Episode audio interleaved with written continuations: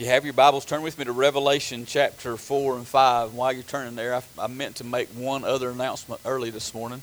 Um, you've probably seen it in the bulletin and on the screen, but I'm going to make it anyway. Um, Troy Sadowski was supposed to be with us on the last Sunday of this month. He's a former Georgia tight end, I think. I'm not a big sports fan, but um, also played for several NFL teams. Um, he was going to be with us to share his testimony, but he contacted me this week, and his wife got bumped up on um, hip replacement type surgery, and so um, he asked if he could just reschedule um, because that would be the Friday before he comes here, and he didn't feel like he needed to leave her that soon after her surgery, so that was fine with me. But Chris had already asked me about the youth. Um, sharing some of their experiences from camp, sharing some personal testimonies about what the Lord was doing in their lives and what they saw and experienced. And so um, we're just going to designate the fifth Sunday to a youth Sunday and let them share some testimonies, let Brother Chris preach, and then we'll have our uh, regular dinner on the grounds after that. Um, I'm probably just going to do one more week. I'm really just considering next week just kind of doing a whirlwind tour through the tribulation, and um, not that I'm going to cover anything in specifics, but just kind of give you a, a broad overview of what the rest of the book looks like. And we're probably going to end the Revelation series next week, Lord willing. Um, I don't know any way to make all those applications from the tribulation to, to us, to the church. And so I'm not going to get bogged down in all that. And we'll shift that probably to a Wednesday night Bible study a little bit later on after the summer ends. Um, but chapter 4 and 5, I want to come back and revisit this. I spent two weeks, I know, talking about the rapture of the church, which I believe is, is not specifically taught, but it's alluded to um, in Revelation chapter 4. And um, chapter 4 begins the hereafter portion of the book of Revelation. He said, told John, I want you to write the things that are, um, the things that the things that you've seen, the things which are, and the things which shall be hereafter. And so John wrote the vision. He wrote the message to the letters to the seven churches, which is um, for the present time. And then chapter 4 began with that hereafter um, portion. And so everything from this point forward in the book of Revelation, I believe, um, is future sense. And, and most of it is chronological. There are some parenthetical chapters that are inserted in there that just kind of give us an, a, an outside view of what's going on. But most of it is chronological from this point forward, future tense, tribulation, second coming, um, millennial kingdom, um, and then and then the final judgment, the new heavens and new earth. But all that's future sense. And in John chapter four, John is transported in the spirit into heaven that's where he remains now um, through the remainder of this. He was on earth, he had that vision on earth, but now he's transported into the Spirit, or by the Spirit, into heaven, and, and he's witnessing um, events in heaven that affect life on earth. And, and, and um, Revelation chapter 4 and 5 is essentially the behind the scenes directing of, of what's happening on the earth during the Great Tribulation and at the end at the second coming. So um, I've entitled this Central Command and Creation's Claim because this is, this is literally this is literally command central in heaven. This is where everything that happens on earth during the tribulation is being dictated and directed from. And um, I'm going to read all of chapter 4 and chapter 5, and I practiced it this morning, and I think I can do it in less than five minutes, all right? So it's, it's a worthwhile read. It's not long, um, but I want to just read it so we can see the whole context of what's going on, and I'm going to come back and point some things out to you. Revelation chapter 4, verse 1. After this I looked, and behold, a door was opened in heaven, and the first voice which I heard was as it were of a trumpet talking with me, which said, Come up hither, and I will show thee things which must be hereafter. And immediately I was in the Spirit, and behold, a throne was set in heaven, and one sat on the throne. And he that sat was to look upon like a jasper and a sardine stone. And there was a rainbow round about the throne, in sight like unto an emerald.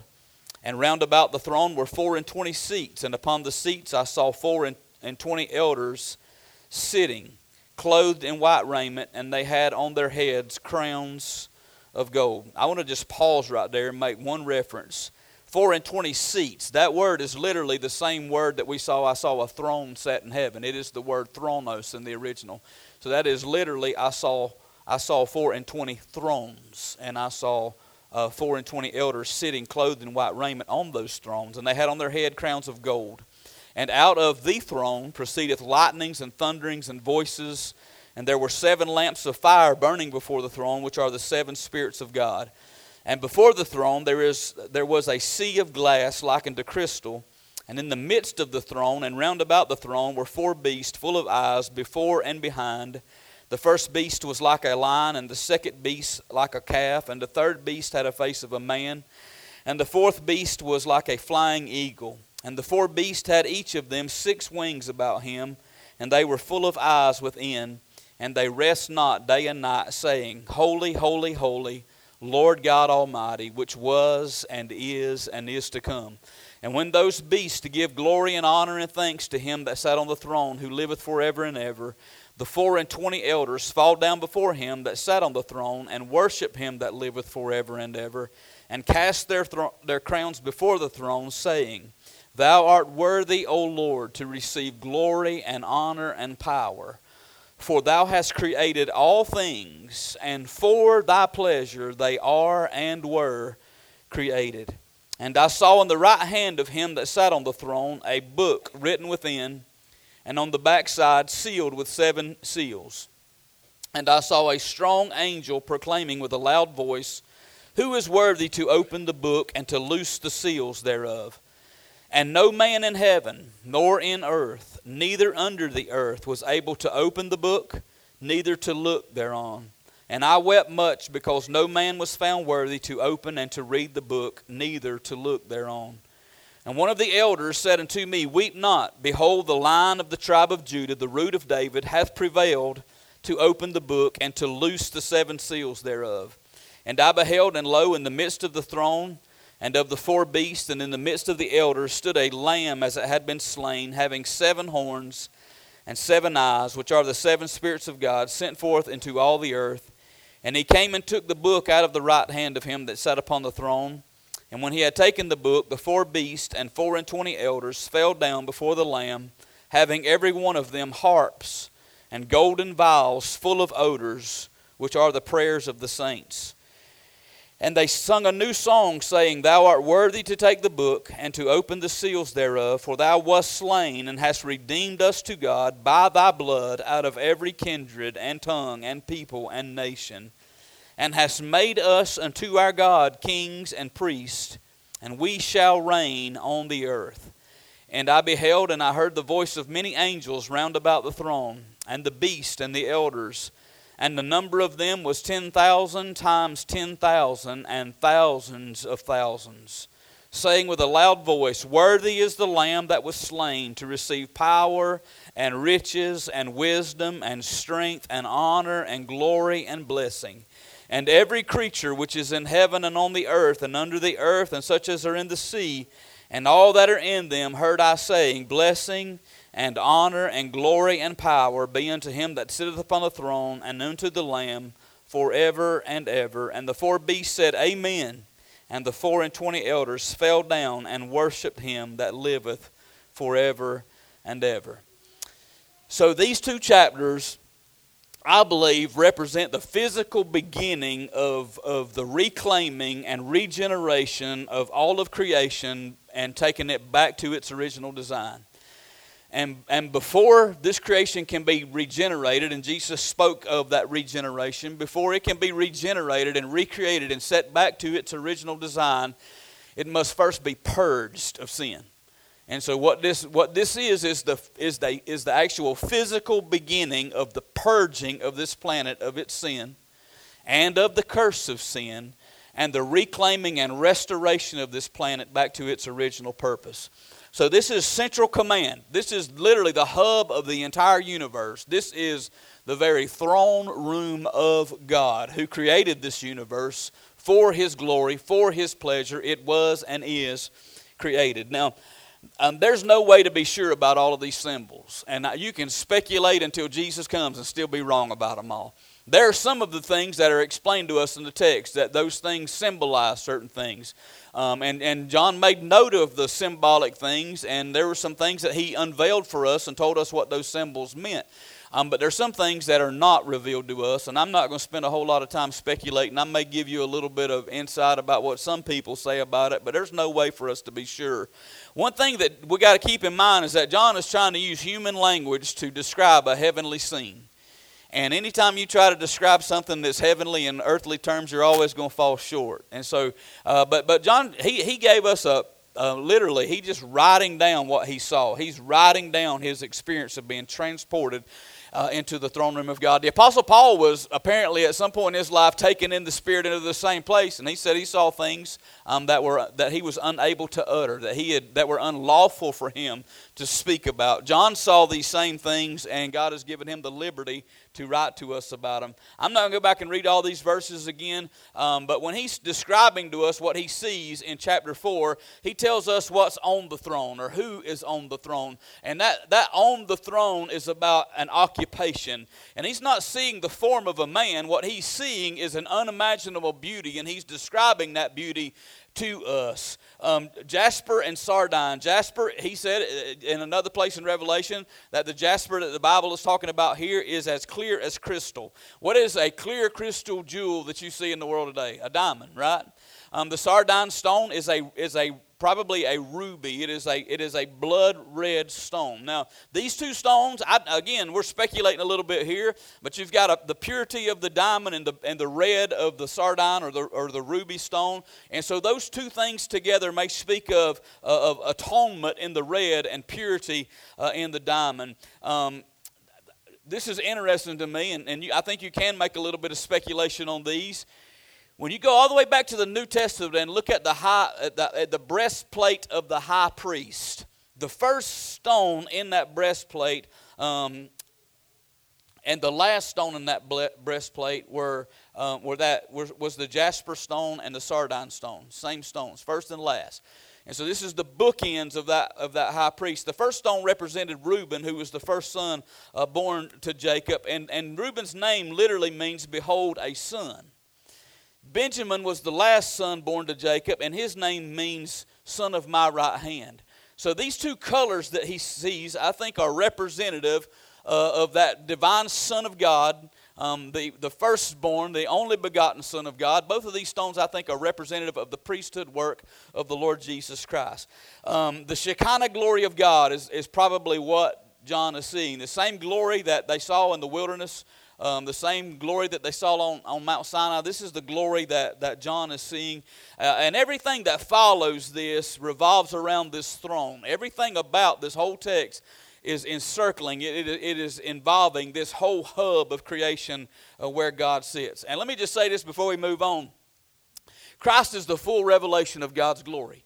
If the Bible says that the glory of God was revealed to us in Christ in bodily form. So if you want to know what God looks like, you look at the person of the Lord Jesus Christ. He is the fullness of the Godhead in bodily form. Everything about uh, everything about creation revolves around this throne, and everything about your eternity revolves around who the Lord Jesus Christ is and what He has done for you. Then he tells us that there are some things round about the throne. And if you look that word up, it literally means that they encircled the throne. Literally, it means from the circle or all around. There are two things that he says that are round about the throne. The first is vertical. It is, it is in this context, and it is, he said, is an emerald rainbow. Not just a partial rainbow because it fully encircles the throne. It is a fully encircling emerald rainbow, um, the full circle of the covenant. When you think about the, the rainbow in the Old Testament, um, after Noah's flood, it was a symbol of God's mercy upon Noah and his family, that they had found grace in the eyes of God, that God had been merciful to them, that He had spared them through the flood, and that had set them back upon the earth to replenish uh, and, and restore it again. Uh, and it spoke of peace. That olive branch that the, that, the, that the dove brought back, olive is emerald in color. And so you've got this emerald colored rainbow, I think, that represents the full circle of the covenant, um, a new life, a new beginning. This is what God has promised, and it's all coming to pass now. Horizontally, round about the throne this way, there are 24 thrones with 24 elders which means I believe that they have a delegated authority that comes from God. It's not just a seat the word is thronos, the same word that's used for God's throne, but this is a delegated authority. This is authority that God gave to them. Uh, they, they wear white robes and they wear victor's crowns, which is a, which is a um, I think, not a symbol. I think what that tells us is that these are men who were redeemed. They're not heavenly beings uh, in the sense that they've never been on earth. They were, they, had, they were like us, but they have been redeemed from among men. And they wear those right, white robes of God's righteousness, they, uh, of Christ's righteousness. They wear those golden crowns, the victor's crowns that the Bible promises to all who believe in them. But they have a dele- delegated authority from God to rule and reign with Him, and they said themselves to rule and reign on earth, which is at the end of the story. Um, I don't know who they are. I don't think any of us know who they are. There are some promises that were made to the apostles that they would sit upon the thrones and reign with him. Maybe this is part of um, that. But there were 12 apostles and there are 24 of these elders, so that doesn't fully answer the question. Some say that they are the 12 patriarchs and the 12 apostles. Some say it's a representative, they're representative of Israel and the church. One thing that's interesting to me is that John is not the only one that's ever been ushered into the throne room of God, but, but these elders are not seen in pre cross visions. They're not there in those pre cross visions. So these are men, I believe, that were redeemed and that were part of the visible church upon the earth, which is a priesthood of believers. Israel had one tribe that was a priesthood. Um, the Bible says that all of us were made kings and priests unto our God. We, we, we have been brought into a priesthood. We don't have to go to a priest. We have a high priest, passage of the heaven, and we can enter into that, um, to that same throne room that he's in boldly because of God's grace that's been lavished upon us. So, I, I, when I see these 24 elders, all I see, I'm, I'm, not, I don't think it's 12 patriarchs and 12 apostles. I don't necessarily think it's representative of Israel and the church. I think these are 24 people that God has ordained the authority to rule and reign upon the earth because of their faithfulness to Him as redeemed saints. They are the leaders of the priesthood of the saints. Now, I think I can, I can just summarize this these things are encircling the throne, horizontally and vertically. And I think what they represent is that all the promises of God and the ultimate fulfillment of all of those promises are being seen in this vision by John. Not one of them has been forgotten. Then he says that there were some things that are coming out of the throne. That is, they were proceeding from the throne. Now, you go back to, to the whole scene in Mount Sinai, Exodus chapter 19, verse 16. Um, on the third day, when Moses went up on the mountain to, to commune with God, um, the Bible said there were thunders and lightnings and a thick cloud on the mount, and the voice of the trumpet exceeding loud, so that all the people that were in the camp were terrified. And so John is being ushered now not into, not into God on earth, but to God in heaven. But he's seeing the same kind of glory being manifested there, an awe inspiring scene that is coming or proceeding from um, that throne of God thunder and lightning and voices. All I think representative of the majesty, the power, the glory, the honor, the reverential fear of God that he deserves. Zate has a. Uh, I got his attention. He heard me call his name. Um, he calls thunder Gunder.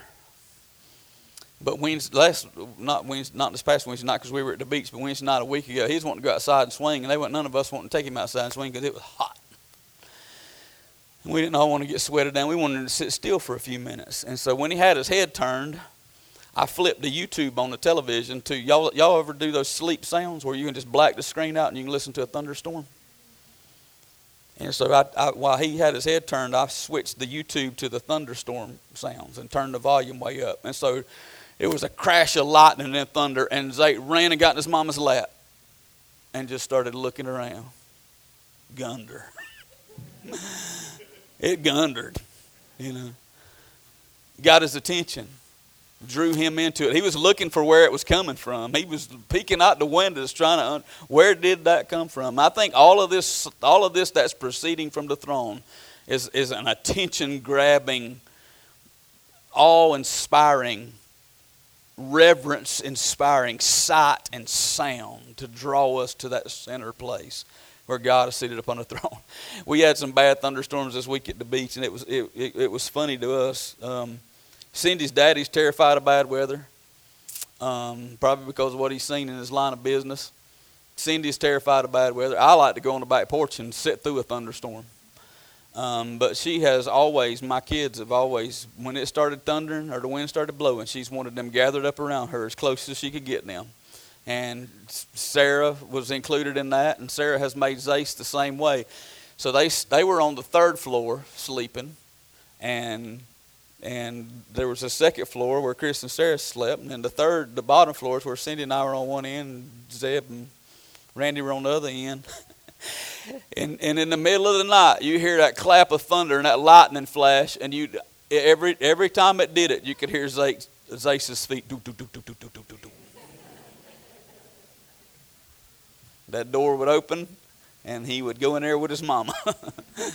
uh, this is that, that that's coming out of the throne is pulling everybody's attention to the throne. There are thunder, there are lightning, there were voices.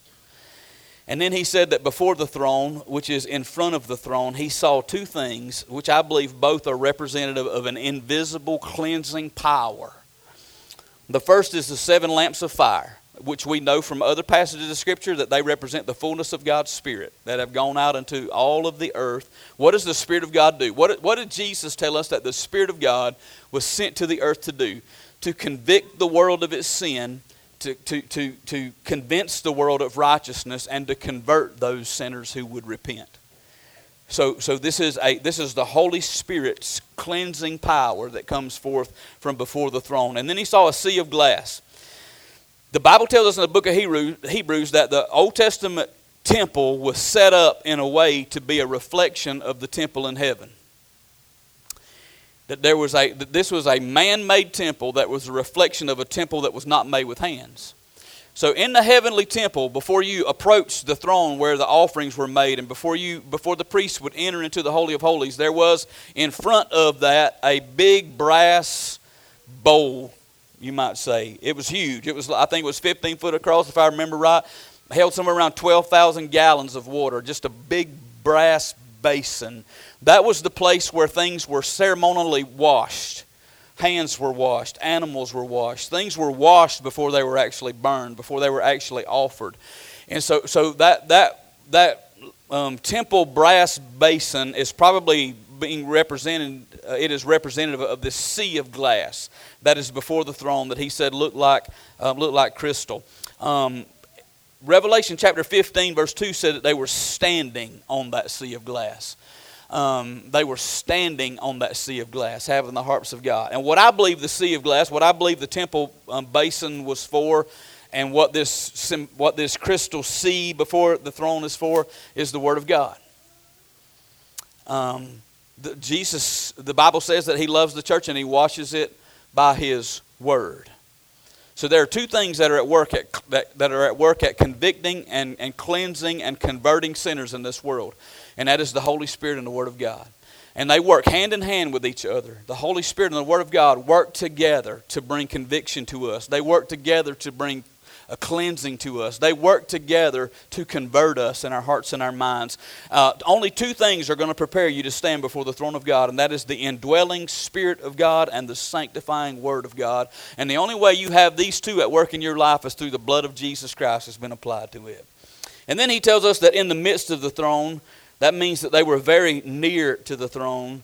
Um, he, John called them, or the, the King James translators use the term beast here. Um, there are other places in the book of Revelation that the term beast is used, but it's two different words. One is zoon, Z O O N, and the other one is therion. Um, zoon is more just to signify a living creature. Um, the therios is is more a designation of the nature of that creature, and it's almost always in a bad sense of the word. So I think a better translation of that is that they were four living creatures. They were not like the beast that John saw come up as sea that was the representation of the Antichrist. Um, these were four living creatures. Isaiah chapter 6, verse 2 and 3, Isaiah saw the same thing. Uh, he, he, he, he was ushered into the throne room and said he, he saw seraphims. He, he gave them a name. Um, they had six wings. With two, they covered their face. With two, they covered their feet. And with, with two, um, they did fly. And they sang the same song that's being sung in the book of Revelation. In chapter, in verse 3, they cried, Holy, holy, holy is the Lord of hosts. The whole earth is full of his glory. Now, I'm not going to go read it, but if you go read Ezekiel chapter 1, Ezekiel gives you a full description of what, these, what they looked like and what they did um, he gave a detailed description in Ezekiel chapter 1 of this same vision that John has just given us a glimpse into. These are the seraphim, they are literally the guardians of God's throne. They are very likely the highest order of, arch, of, of angels that exist in heaven. Their sole responsibility is to lead the choir of the universe in bringing God glory. They don't leave the throne. Now, you know that there are angels that we're familiar with Gabriel and, and Michael, who are archangels. Um, only two I think we have named in scriptures. They're sent to different places. They have responsibilities in different places and over different peoples.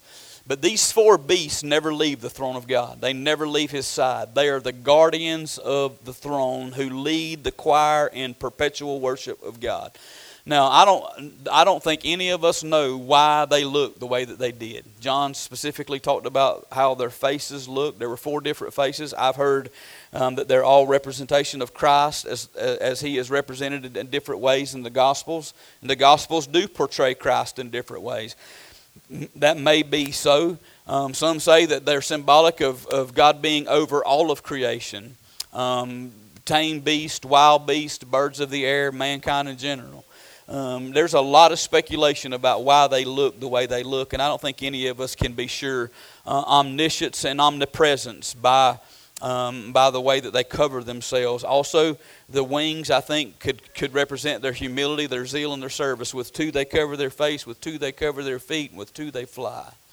And so all of those things are possible, but all of them are just speculations. But they are their, their appearance and their and their declaration demands a reverential awe. They declare that all of creation fall at the feet of the God whose throne they guard and worship Him. When you get to the end of chapter 4, it kind of sets up the scene for chapter 5. And, and this is a powerful statement. Um, those, those four and twenty elders declared that God was worthy. And the reason that he is worthy to receive glory and honor and power is that because he created all things. For his own pleasure, he created all things. They are and were created for his pleasure and for his glory. And that kind of introduces us to what's going on then in chapter 5. Now, I, when, I, when I read that last verse, there's a song that immediately came to my mind, the third verse of that song. Um, this is my Father's world. And I, and I think that this is a good segue into chapter 5. Because we look around this world right now, what we, do, what we, what we see is, is a disaster. I mean, things are, are coming apart at the seams. It seems like it's getting worse by the day. And we know that what the Bible says is that that's true, that it's going to get worse and worse, that evil men are going to grow worse and worse, that men are going to continue to be deceived and seduced.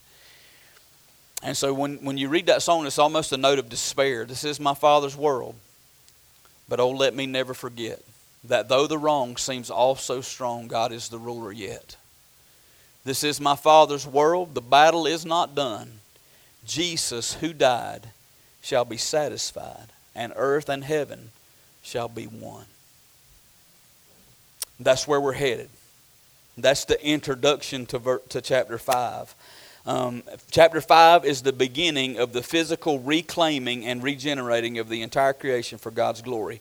So, the first part is, is command central. The second chapter is creation's claim. This is, this is where we're introduced to a scroll and a lamb. And these two take charge from this point forward in directing the affairs of the tribulation um, and the second coming of Christ. Three things about the scroll. Three things about the scroll. I know that I know the King James version calls it a book, but if you look up the word, it literally is a seven-sealed scroll. If you can, if you imagine a scroll, um, it, it doesn't have seven seals on the outside edge. It has a seal that you unroll to find another seal, which you unroll to find another seal. When all seven seals are broken, the scroll is completely unrolled. This is, this is, this is what is being pictured here. Um, every seal that is broken opens up a new revelation to us. But, but, but three things I want you to know about the scroll. The first one is held in the right hand. John said, It was in the hand of the one who sat upon the throne. That is Almighty God. Um, it speaks to the importance of that scroll. It speaks to the authority of that scroll. The best, the best definition that I've ever heard, the best um, description of this scroll that I've ever heard is the title deed to creation. With all the authority of God, with all the importance of being in God's right hand, this is the title deed to all of creation. Um, in Genesis chapter 1, verse 28, God made Adam his authoritative steward on earth. He gave Adam the world and said, Be fruitful, multiply, replenish, subdue it, have dominion over every living thing that moveth upon the earth. So God made Adam his representative on earth to guard and guide the creation for God's glory. In Genesis chapter 3, verse 17, Adam lost it. He lost the title deed to creation. He was evicted from the garden that God placed him in. He was brought up under the curse of sin, and Satan became the prince of this world. Jesus fixing to take that back. Is sealed with seven seals, which represents perfect judgment after every seal is broken, there is a consequence that is immediately seen on earth. We're going to take a whirlwind tour through some of that next week, so I'm not going to say a whole lot about it. But, but every time a seal is broken, creation moves a little bit closer to its climax. History moves a little bit closer to its end, um, which is the second coming of Christ, when the second Adam returns to establish his eternal kingdom on the earth forever and forever. So, the scroll is the rest of the story. The, the scroll is the rest of the story. It's the end of the book. Ezekiel chapter 2, Ezekiel saw this same scroll. If you look at verse 9, he says, I look, behold, a, a, a hand was sent unto me, and lo, a roll of a book was therein. Verse 10 says, He spread it before me, and it was written within and without, and there was written therein lamentations and mourning and woe. This is the tribulation being unfolded before Ezekiel. The third thing I want you to notice about the scroll, it is an unveiling of God's redemption, His judgment, and His restoration. But the third thing I want you to mention is that it could not be, I want you, I want you to see is that it could not be opened by unworthy hands. Um, it was so holy, so significant, so important that the Bible says that nobody could open it, nobody could read it, and nobody could look upon it. And if you look at what John said, he was so grieved. The, the literal translation of what John said in that verse is that I wept and wept and kept on weeping. Now, why would John weep like that over a scroll that could not be opened by unworthy hands? Because he knew that whatever, whatever that scroll contained, whatever it was that was in the right hand of the one who sat upon the throne, that nobody on earth or under the earth was, was he knew that whatever that scroll contained was what the whole world needed. And then there was that introduction by one of the elders. Three things about the lamb is that he was introduced first as a lion. Now, if you understand what the elder said, he was going back to the Old Testament prophecies, and, and he said, um, don't you don't need to weep anymore because the lion of the tribe of Judah, the root of David, hath prevailed to open the book and to loose the seven seals. So, so the, what the elder, how, how the elder described the, this worthy entity was as a lion, the lion of the tribe of Judah, the prophetic fulfillment of that promise that was made.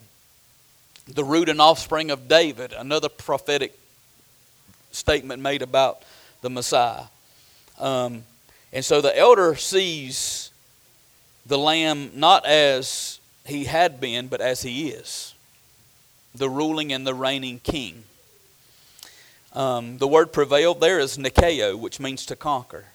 He said, This is the one who has conquered. This is the one who has prevailed. This is the one who is able to loose, to open the scroll and loose the things that are written, to set in motion the things that are written therein. Now, when John looked for the lion, he saw a lamb as it had been slain, center stage, bearing the marks of sacrifice for sin, redemption for sin. Um, ready to rule and reign. Now, why did, why did the elder say this is the Lamb, and why did John, this is the Lion, and why did John see him as the Lamb? Because that's how we're always going to see him on this side of eternity.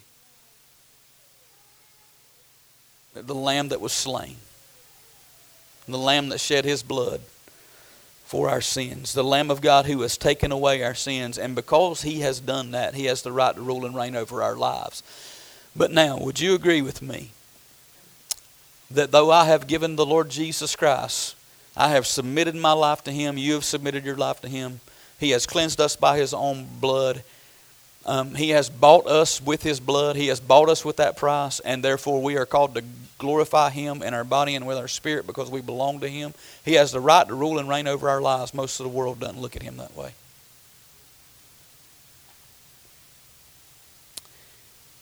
We know who He is and we know what He's done. And on this side of eternity, we're going to see Him as the Lamb. One day, all of this world is going to see Him as the Lion. And we're going to know Him as He is and see Him as He is. Uh, I'll probably say this again next week. But every time the, the Lamb opens one of those seals and his judgment is poured out upon earth, heaven, and all the occupants, occupants of heaven, us included, will say, Amen. Just and worthy, or just and right are you in all of your judgments. What happened then was a was was that a spontaneous worship service broke, broke out. He took the scroll, and heaven and earth erupted in praise a new song was sung because a new day had begun.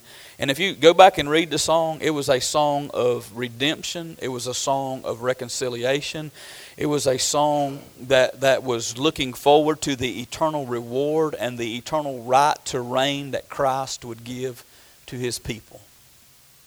You have redeemed us. You have reconciled us to God. You have made us kings and priests unto God, and we shall reign. Not we are reigning on earth, but we shall reign on earth. That is a promise God has given to the saints that will be fulfilled as this scroll is unrolled. Now, the only one worthy and able in this entire universe of delivering our souls and this world from the eternally damning curse of sin is the lion and the lamb. That's it. I know that is the most exclusive statement that can be made. There is no other way to access the throne room of God and the glories of heaven apart from the Lord Jesus Christ. There is no one else worthy. He is building his kingdom right now. One soul at a time, one heart at a time, one person at a time. Every person that puts their trust in the Lord Jesus Christ as the only Lord and Savior is born again. That be, but that's the work, that's the beginning of the work of of the reclaiming, the reconciling, the regenerating that will finally be fulfilled in the glorification of our bodies and our, inhabit, our, our inhabiting a new heaven and a new earth, where heaven and earth literally become one. So we've covered a lot of ground, and I know I, there ain't no way you can do these two chapters justice. There ain't no way you can take earthly words and describe what John saw in a way that's going to bring the same kind of reverential awe, inspiring worship that inspired that scene. But I'm, I'm here to tell you one day we're going to see what John saw. And we're going to have the same kind of experience that John had when we fall down at his feet and worship the one, the only one who was worthy. So, my question to you this morning is very simple Have you trusted the Lord Jesus Christ today? Have you trusted Him as your personal Lord and Savior? Are you worshiping Him right now? With your life and with your lips. Do you, do you get this? that every being in heaven right now is falling at the feet of the Lord Jesus Christ. On their faces in worship. Are you worshiping Him? Uh, what the Bible makes very clear to us is that one day all of creation, not just part of it, all of it, is going to declare that Jesus is worthy of power and riches and wisdom and strength and honor and glory and blessing. I've heard some blasphemous people on this earth say, My knee won't ever bow. Yes, it will. Yes, it will.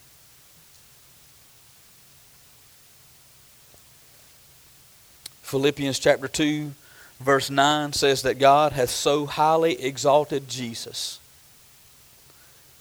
and given him, that is a name that is above every other name.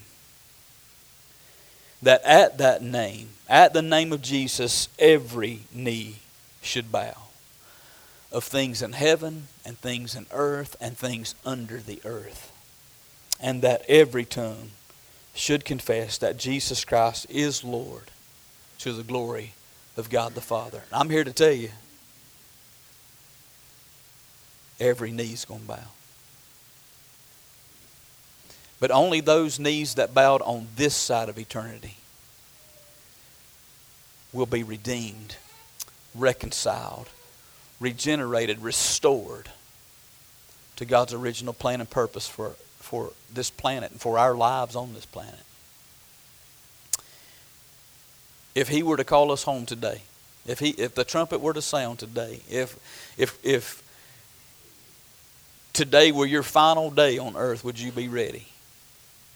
You know, I think those that are worshiping Him now are preparing themselves for that glorious occasion when we finally see Him face to face and we give Him the glory that He's worthy of.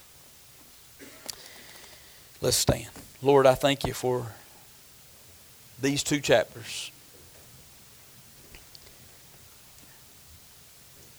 Thank you for rolling back.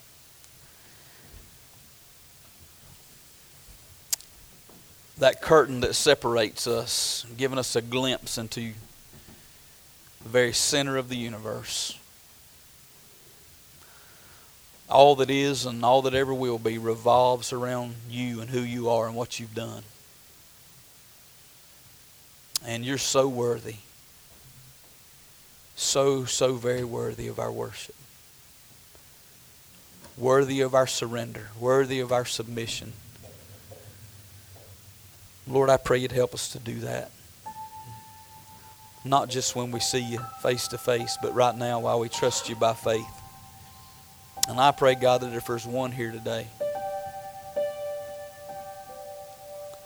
that doesn't know Jesus Christ as Savior and Lord, may today be the day that that changes. May today be the day that their life changes. May today be the day that their eternal destiny changes. Just have your will and your way, God. I, I wish that there was something that I could say some way that I look for pictures on the on the internet that would somehow give a depiction, but nothing will ever, nothing will ever measure up. And in a way, I'm glad of that because one day we're going to see it for the first time in all of the glory that John saw it. And we're going to worship like all of heaven is worshiping Him right now. Have your will and your way in this invitation. Do whatever you want to do. And we'll praise you for it in Jesus' name. Amen.